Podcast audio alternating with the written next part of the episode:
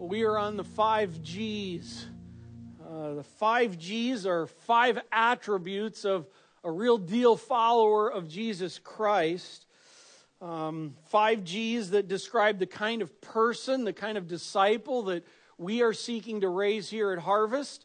It describes the kind of person, the kind of disciple that we want to see raised for not only this generation, but the generations to come. Uh, five G's. And the first of those five G's is that a redeemed follower of Jesus Christ is to be all about glorifying Jesus Christ. We just sang about all honor, all glory. That's what it's all about. Colossians 1:18. Oh that in everything he would have preeminence. That's the idea that in everything of life, life is about the glory of the Lord. We're accelerating to that finish line. That's the center of our life target. And glorifying Jesus Christ includes growing in Jesus Christ. We are called to grow. Colossians 2 6 and 7. Just as you received Christ Jesus as Lord, so walk in him, rooted and built, strengthened in the faith and we talked uh, the other Sunday about how that has this idea that so walk in Him. It, literally, it would be in Him you must walk. It's, a, it, it's an imperative, it's a command. In Him you must walk. And it has this idea present, active, active, continuous. It's in Him you must be walking presently and continuously and actively for the Lord's glory. And that's what it's about, growing in that. Because, uh, man, if you've been growing, if you were growing two years ago, fantastic. But what about today? If you were growing a year ago, fantastic. Uh, but we're accelerating to the finish line today. Uh, we want to be growing because growing in the Lord glorifies the Lord. And we talked last week, one of the ways to be growing in the Lord is that we be increasingly gracious. Gracious should be a term that fits us. And we're to be gracious because Jesus Christ was gracious. Uh, that's why we're gracious. Uh, if you were here last week, I had my two suits, or my two painter suits, and one was uh, depicting Colossians 3, verses 5 through 9. We're to put that off, not just put it off like put it over your arm and kind of hold it behind you or something, but we're to what? You remember? Kill it, put it to death take it off and kill it, put those attributes to death. And then in Colossians 3 12 through 15, I used kind of the term gracious to, to summarize those terms. We're supposed to be putting those on. That's supposed to be describing who we are. So I have an accountability question for you today. I know you're excited about that. Did you use graciousness before you left this building last Sunday? I hope you did. I hope before you leave this building again today. I hope already today graciousness is oozed out of you uh, when we're around one another. Did graciousness ooze from your uh, speech last Sunday at lunch? How about in the afternoon? How about in the evening last Sunday? What about in small group? Did graciousness define you and your speech and your thoughts and your time in small group? How about Monday? What about Tuesday and Wednesday and Thursday and Friday and Saturday? Got the picture? We're to be oozing graciousness because that's an attribute of Christ, and we need to do that. In fact, gracious should describe us. And I am sad to say this, but the word gracious does not describe a lot of churches in our world today. A lot of people on the outside would not say, now there's a gracious church. Hey, let's be that. Let's be that church. Let's be that people. We're to be growing as gracious followers for the glory of Jesus Christ. Today, we're on the next G, the fourth G. We're also to be growing increasingly as generous people.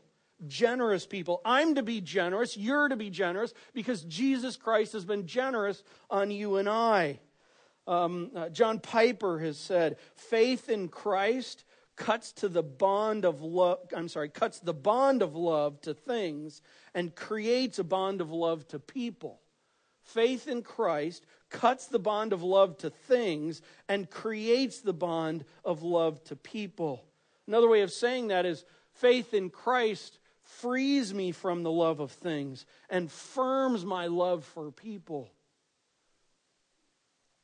Is that your heart? Is that your heart? Generous is a lifestyle. Generous is not just a moment when an act was done that was generous. Generous is a lifestyle. Is that your heart? Hey, grab your uh, Bibles, turn to Luke chapter 15. As you turn to Luke chapter 15, two things. Number one, maybe you're thinking, this is interesting. It's a month when we're doing a cap, big capital campaign process. Um, pastor's talking on the topic of generous. Um, everybody grab your wallet and hold tight. Um, understand. I want to let you know I have just absolutely no problem talking about money. I actually enjoy talking about money and teaching about money. I really do. Um, but I just want to let you know so everybody can kind of release. I want for you to know this I'm not going after your wallet today. I'm really not.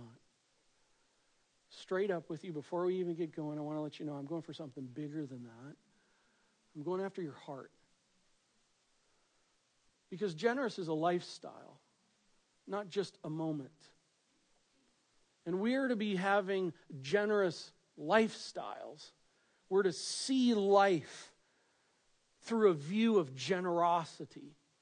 And I'm talking about our time. I'm talking about our abilities, your person, who you are, what you can bring to the table in life. And I am also talking about your stuff. Secondly, Luke 15. You turn in there? You there? Are you? Okay. Uh, Luke 15.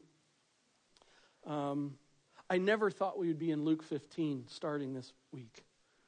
Um, Luke 15, the point of Luke 15, I would not say is to teach generosity. Um, so, Doug, why are you going there? There was part of this week I didn't know why but it just kept coming on my heart. Because I had really planned to kind of go in and be very practical today and bring a lot of the scripture on just generosity and how to move towards that. But I just got to tell you, this passage just kept coming back and coming back and coming back. So I gave in. Um, Luke 15 is the kind of passage that you read and you walk away and you go, God is so generous.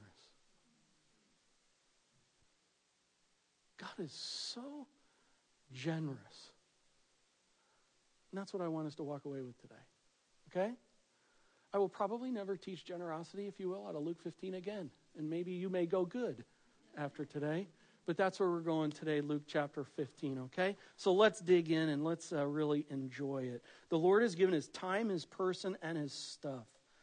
Chapter 14, actually, take a gander at uh, verse 25, just for context. It says, uh, Now great crowds accompanied him.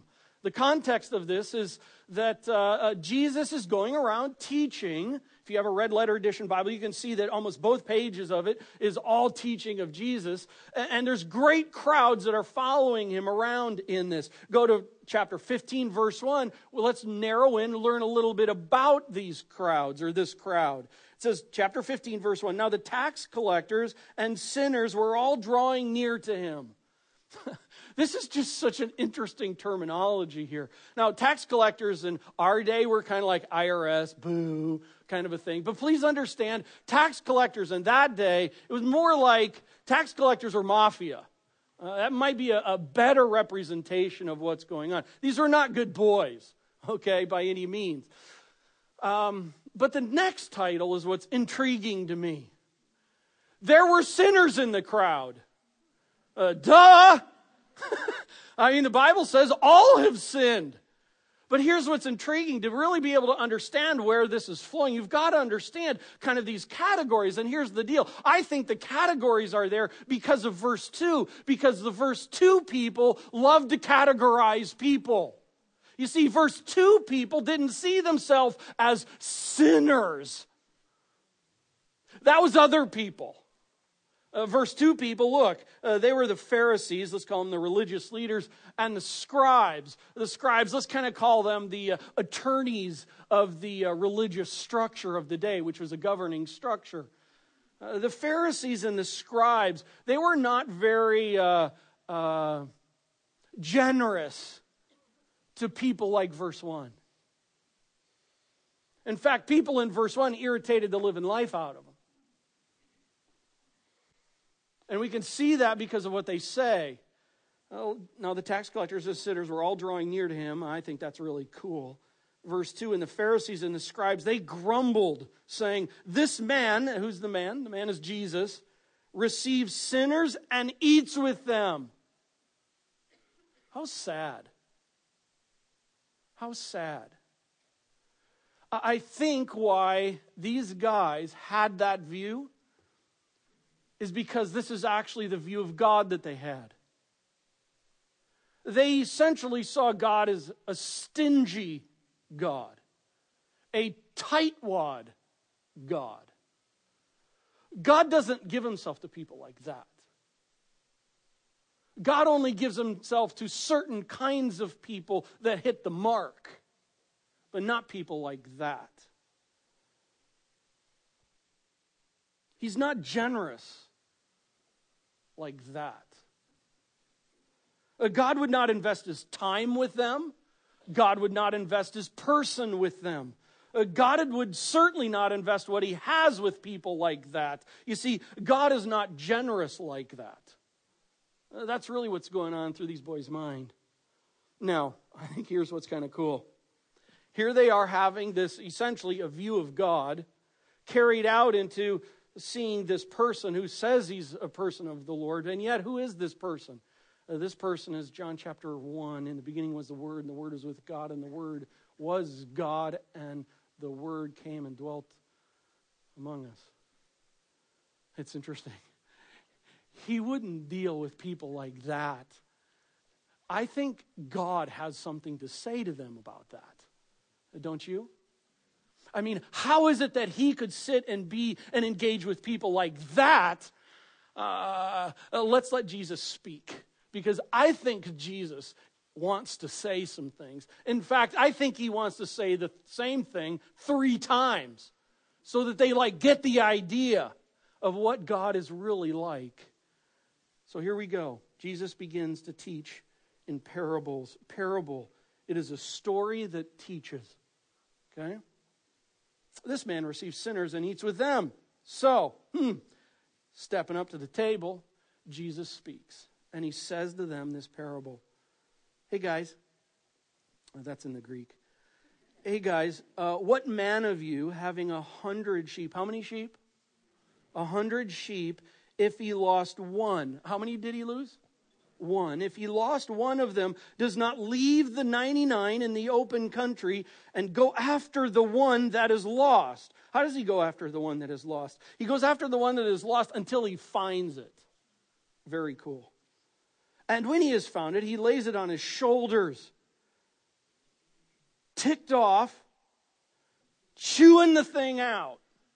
No, rejoicing. Very cool. And when he comes home, he calls together his friends and his neighbors, saying to them, Rejoice with me, for I have found my sheep that was lost. Just so, Jesus refers back to the crowd and the Pharisees and scribes. I tell you, there will be more joy in heaven over one sinner who repents than over 99 righteous persons who need no repentance.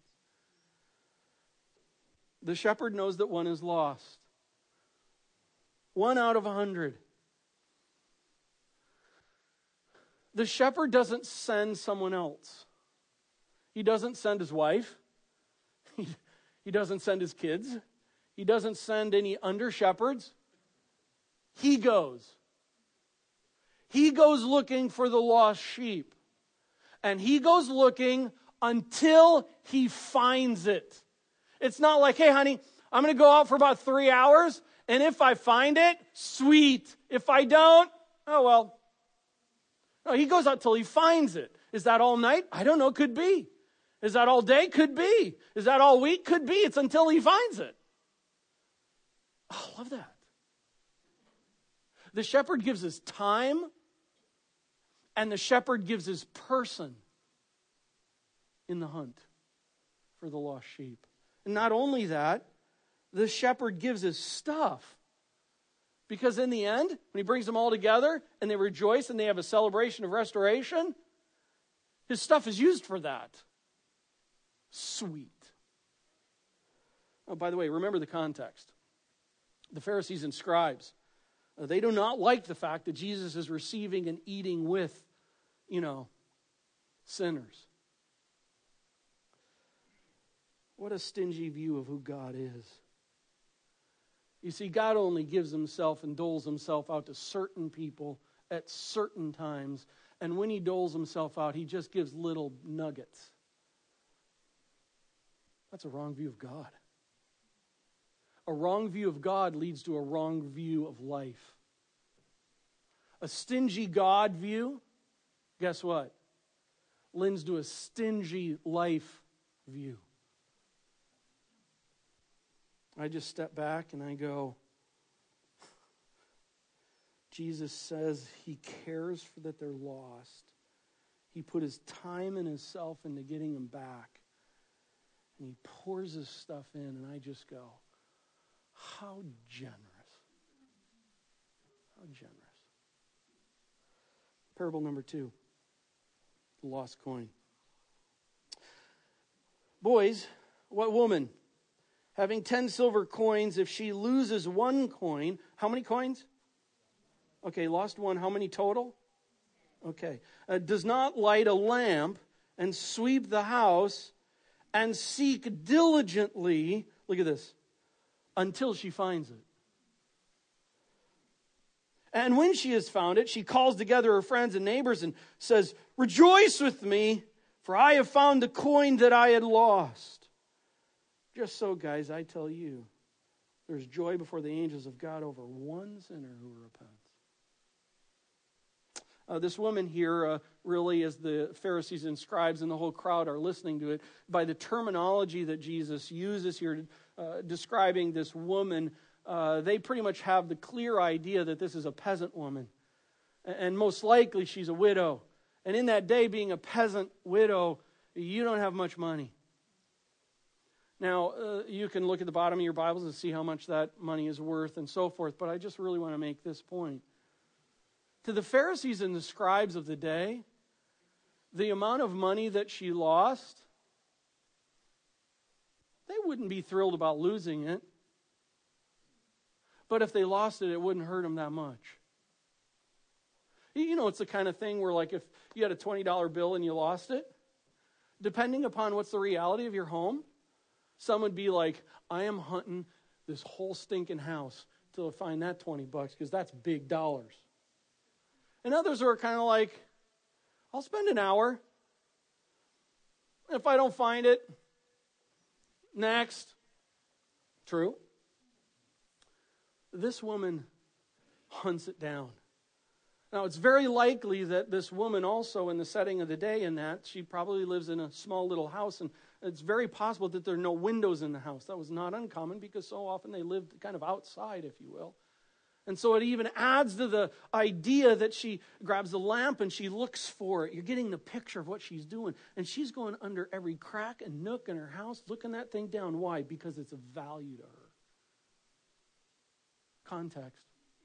Pharisees and scribes have a little bit of value, but I wouldn't die over it. To this woman, big value. Hey, I want to let you know the lost are of big value to Jesus. Big value. And she goes through and she hunts it down, blesses her heart. And she seeks it out until she finds it. And then she calls together her friends and neighbors, and they have a celebration of restoration. He receives sinners, and he eats with them. And Jesus in this one says, You know what, guys?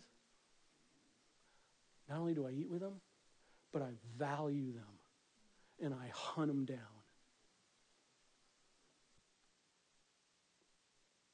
How generous. How generous. He's not done. We've got the next story. Um, one of the really cool things about the next story is the intensity increases in the process. So far, the stories have been about sheep and money.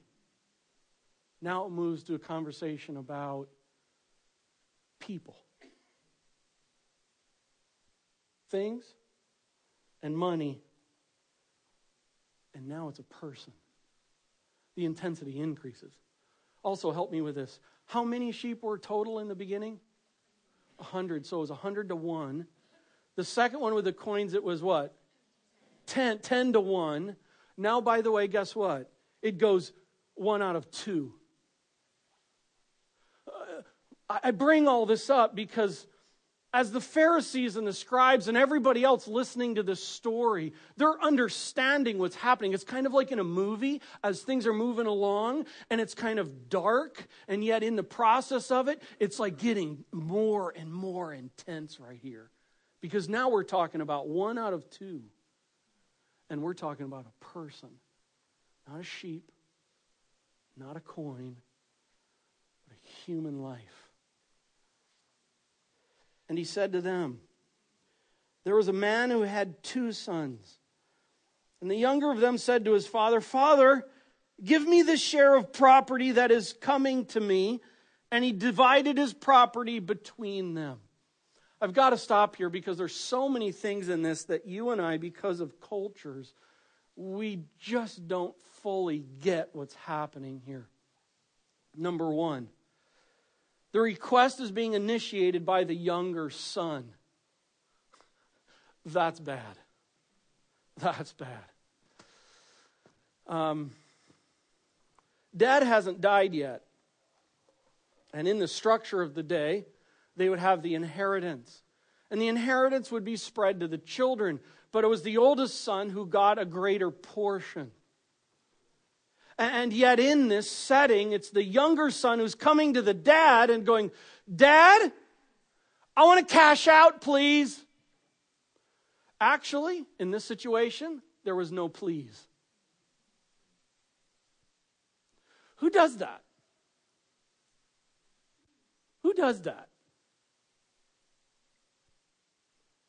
Secondly, in all of this, the younger son's request is a stunning rejection of the family. What he is actually saying by this request is not like, hey, I'd like to go party. What he's actually doing is rejecting his family. And we'll see later in the text the term dead is used. He's actually saying, hey, dad, you're dead to me. I want my money. I'm leaving. Whoa. Dude. Whoa. Third, we're going to see in just a minute that the story shows that the son ends up going and living life like a Gentile. You see to the Pharisees and the scribe, the Gentiles, us, we're dogs. We're like the lowest of the low of the low. And I'm bringing all this in to understand when Jesus, right now, in the process of telling these parables, right now in this point, uh, all of the crowd, including especially the Pharisees and the scribes, they are back on their heels, jaws to the ground, stunned by this young son. Nobody does that. That's the extravagance of the, the depth of the, the, the, the meanness of this boy. Not many days later, the younger son gathered all that he had and took a journey into a far country that would be referring to Gentile territory. And there he squandered his property in reckless living. And when he had spent everything, a severe famine arose in that land, and he began to be in need. So he went and he hired himself out to one of the citizens of that country, who sent him into his fields to feed pigs. And he was longing to be fed with the pods that the pigs ate and no one gave him anything. That's the world. Verse 17. This is cool. But when he came to himself, uh, there's a beginning turn process. Hey, if you, if you came to Christ, especially as adult, do you remember that point when you kind of started putting some things in place? And it's like, you know what? Maybe all this stuff everybody's telling me is so awesome maybe it's really not so awesome. In fact, this so awesomeness is just like emptiness. I remember in college in the dorm talking with some of the guys, and they were telling about how awesome that party was last night. And I was in the dorm, and I was down there, and I was seeing what was going on, and I'm like, dude, I saw your head in the toilet throwing your guts up. And that was a blast. Because I'm telling you, last night, you, wouldn't, you weren't saying that. And you come to a point to where you go, you know what? It's really not so awesome, actually, is it? That's what's happening with this young man. And he came to himself and he said, How many of my father's hired servants have, had, uh, have more than enough bread, but I perish here with hunger? Here's the key verb, by the way, in the paragraph I will arise and go to my father, and I will say to him, right now he's just thinking all this. I will say to him, Father, I have sinned against heaven and before you. I am no longer worthy to be called your son. By the way, do you understand better why he says that right now? Because the reason he said that was when he left, he said, Dad, you're dead to me. He didn't want to be his son. He had no desire to be his son. He just wanted to cash out. But I am no longer worthy to be called your son. Please treat me as just one of your hired servants. And he, father, or I'm sorry, and he, the son, arose and came to his father. But while he was still a long ways off, his father saw him and started yelling at him and telling him to leave. You dog. No, look at that. His father had compassion on him. I'm just going to say, I, I, think contained, this is just Doug, I think contained within that reality is the reality that all the time that the son was gone, dad was yearning for him. And he sees him coming. And there's this compassion. And he runs to him and embraces him and kisses him. And the son said to him, oh, Father, I have sinned against heaven and before you. I am no longer worthy to be called your son. But the father said to his servants, Bring quickly the best robe and put it on him, and put a ring on his hand and shoes on his feet. Pause. You've got to understand, again, one more time, we don't understand the culture of the day. This is a story. This is a parable that teaches. The Pharisees and the scribes and the rest of the crowd are there listening to this whole thing.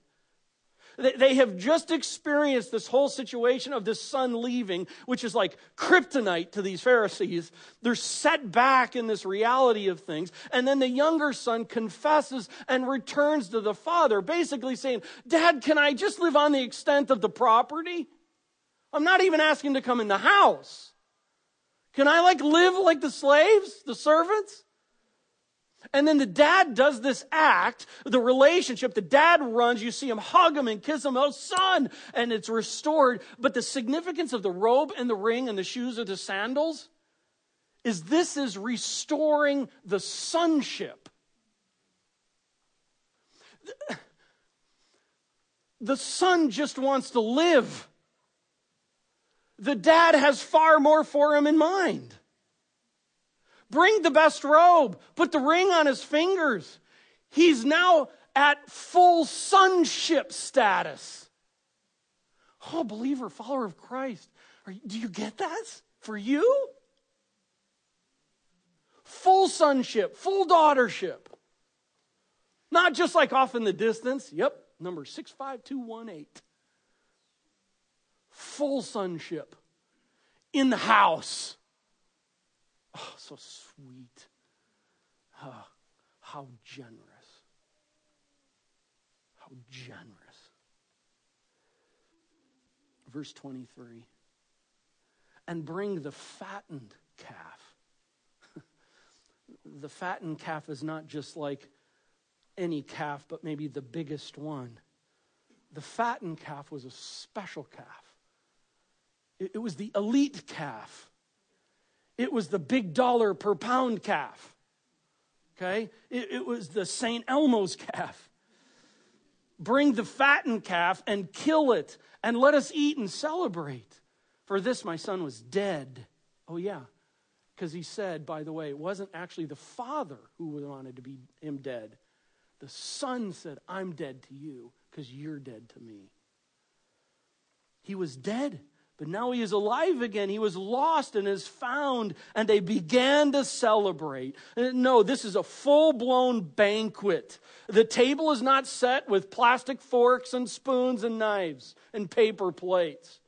Literally, this had the context of it being in the thing where the best silverware was brought and put on the table. The most expensive beef was prepared and served to scores of guests for this banquet. It's, it's kind of like the, the father had declared spare no effort, spare no expense.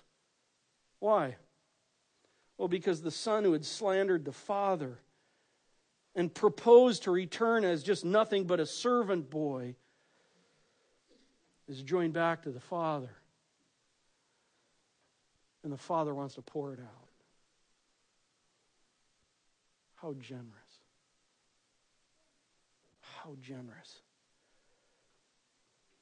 Not only has the gulf been, sep- been joined, but sonship has been restored. That's cause for celebration. Verse 25 now his older brother. Now the older son was in the field, and as he came and drew near to the house, he heard music and dancing, and he called one of the servants and asked what these things meant. And he said to him, Your brother has come, and your father has killed the fattened calf, because he has received him back safe and sound. But the older brother was angry and refused to go in. His father came out and entreated him, but he answered his father, Look, Dad, these many years I've served you. I've never disobeyed your command, yet you never even gave me like the youngest goat to party with my friends. But when the son, but when this son of yours came, do that was a dig. But when this son of yours, not my brother, but when this son of yours came, who has devoured your property with prostitutes, you killed the fattened calf for him. Pause. How ungenerous.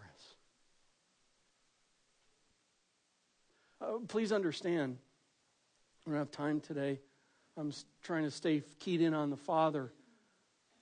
But who was the oldest son representing? Verse 2 the Pharisees and the scribes. The Father can lavish it out. But the Pharisees and the scribes, no, no, no. They hold it in. I just have to say this. Sometimes, my friends, this is you and me. This can be you and me with forgiveness. God grants forgiveness. And yet, at times, you and I can be harder on giving forgiveness than God Himself is. Do you see a problem there? And here in this whole thing, I can understand some of the frustration and some of the confusion, but boy, understand your Father. That was the problem. That's why in the beginning I said the Pharisees and the scribes had a wrong view of God. God is a stingy God. God only doles himself out to certain people who are certain status, with certain capabilities, with certain things like me, the Pharisees and the scribes would say. God doesn't dole himself out to people like that. You see, if you have a stingy view of God, you will have a stingy view of your life with others. But here, what's coming out is look at the generosity of the Father. Verse 31 And he said to the Son, Son, you are always with me. Underline these next few words. And all that is mine is yours. Hey, redeemed person in Christ that should be of great encouragement to you. All that I have is yours. Are you kidding me? I'm just telling you, I don't deserve squat of what God has. But His graciousness and his generousness are so over the top that frankly it's hard to grasp. All that I have is yours. Verse 32 It is fitting to celebrate and be glad, for this your brother was dead and is alive. He was lost and is found. Does God invest his time with people like them? Does God give his person to people like them? Does God extend what he has to people like them? Know this the Lord is generous like that. John 1. In the beginning was the Word, and the Word was with God, and the Word was God, and the Word became flesh and dwelt among us. Philippians 2 though he was in the form of God, did not count equality with God a thing to be grasped, but made himself nothing, taking the form of a servant, being born in the likeness of men, and being found in human form, he humbled himself by becoming obedient to the point of death, even death on a cross. 2 Corinthians 5. For the love of Christ compels us because we have concluded this that one has died for all, therefore all have died. And he died for all, listen, so that those who live might no longer live for themselves, but for him who, for whose sake he died. How generous. And because he is generous, guess what? We are to be generous. Generous with our time, generous with our person, and generous with our stuff. Incredibly generous describes our Lord and Savior. Does increasingly generous describe your heart? Follower of Christ, uh, generous is to be the way you're to live your life. It's not about a particular generous act, it's about a generous lifestyle. Seeing life through a lens of doling out generosity. Why? Because he doled it out for me. So I ask, where is your heart invested right now? Seriously. Is your heart really invested on more stuff and more power, more cash, more security, more 401k? I'm not saying any of those are wrong. Please understand. It's not wrong to have stuff. It's not wrong to be rich. It's a blessing of God. But I'm talking about how you view life. Is my time for what's important for me, or is my time for what matters to Jesus? Is my person about what I want, or is my person for what Jesus wants? Is my stuff and my money for what I ultimately want, or is my money and my stuff for what's important to Jesus? Uh, do you live and work to have, or do you live and work to give? Randy Alcorn has said, God prospers me not to raise my standard of living, but to raise my standard of giving. Do I even think that way? Is that even in my mind at all? I'm just going to tell you, as an American, I think as I look back, I've thought way too often increased income, increased stuff. I understand the battle. Stuff's not the problem, it's what's going on in our heart and how we look at it. The Pharisees and the scribes needed to hear that the Lord loves people. They needed to hear that the Lord pours out his time and his person and his stuff on people. And we need to hear it too, don't we? We need to be reminded of it as well. Maybe you today uh, needed to hear a biblical view of God. And maybe for you, as we read through Luke 15, you sit back and you actually go, The prodigal son is me. The Pharisees and the scribes, they are me. I actually have quite a stingy, God is a tightwad view. I want to call you, if that's the case, to a new vision of who God really is. He loves you, He cares about you. He cares about you so much, He didn't send someone else. He cares about you so much that He came Himself to die on the cross. And if you don't know Christ as your Savior, I, I, would call you lovingly as I would, I would call you to repent and to come to the Father. In fact, verse 21 says it so well. That's repentance. Lord, I'm a sinner. I don't deserve to be your child. But because of what Christ has done, would you bring me back? And know this when that takes place, ka-chung, full sonship, ka-chung, full daughtership. How sweet is that? Maybe for others, follower of Christ, I would say this. Maybe for you, you realize that you have had a stingy view of God, and that's carried out as a stingy view of how you do life. I, I just want to lovingly say if you're stingy with yourself, it's time to repent. And it's time to rearrange your life.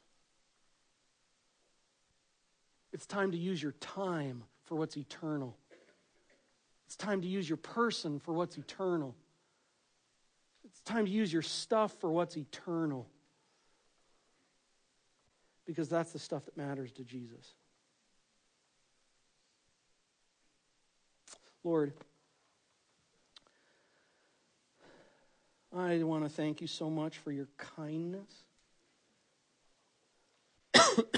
I want to thank you for your grace, for your graciousness. And Lord, I want to thank you for your generosity. I'm just reminded from Scripture that uh, generous would not be the term that you would use to describe the natural man or the natural heart. Romans 3 says, No one is righteous, no, not one. No one fears God.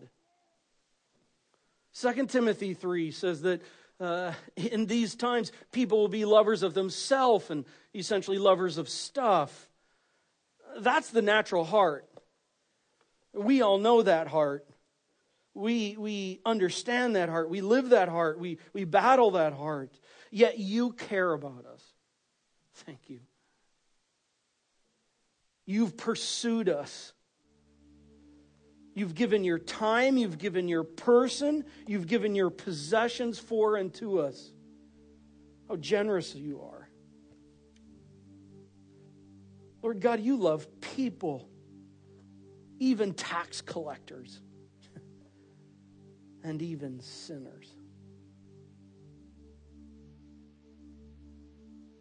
Lord, may we be increasingly free from the love of things, from the love of ourself. And may we be increasingly firm on a love for people. Because people are what's going to last for eternity. May we image you. May we be growing in graciousness and generosity for your glory. Christ's name.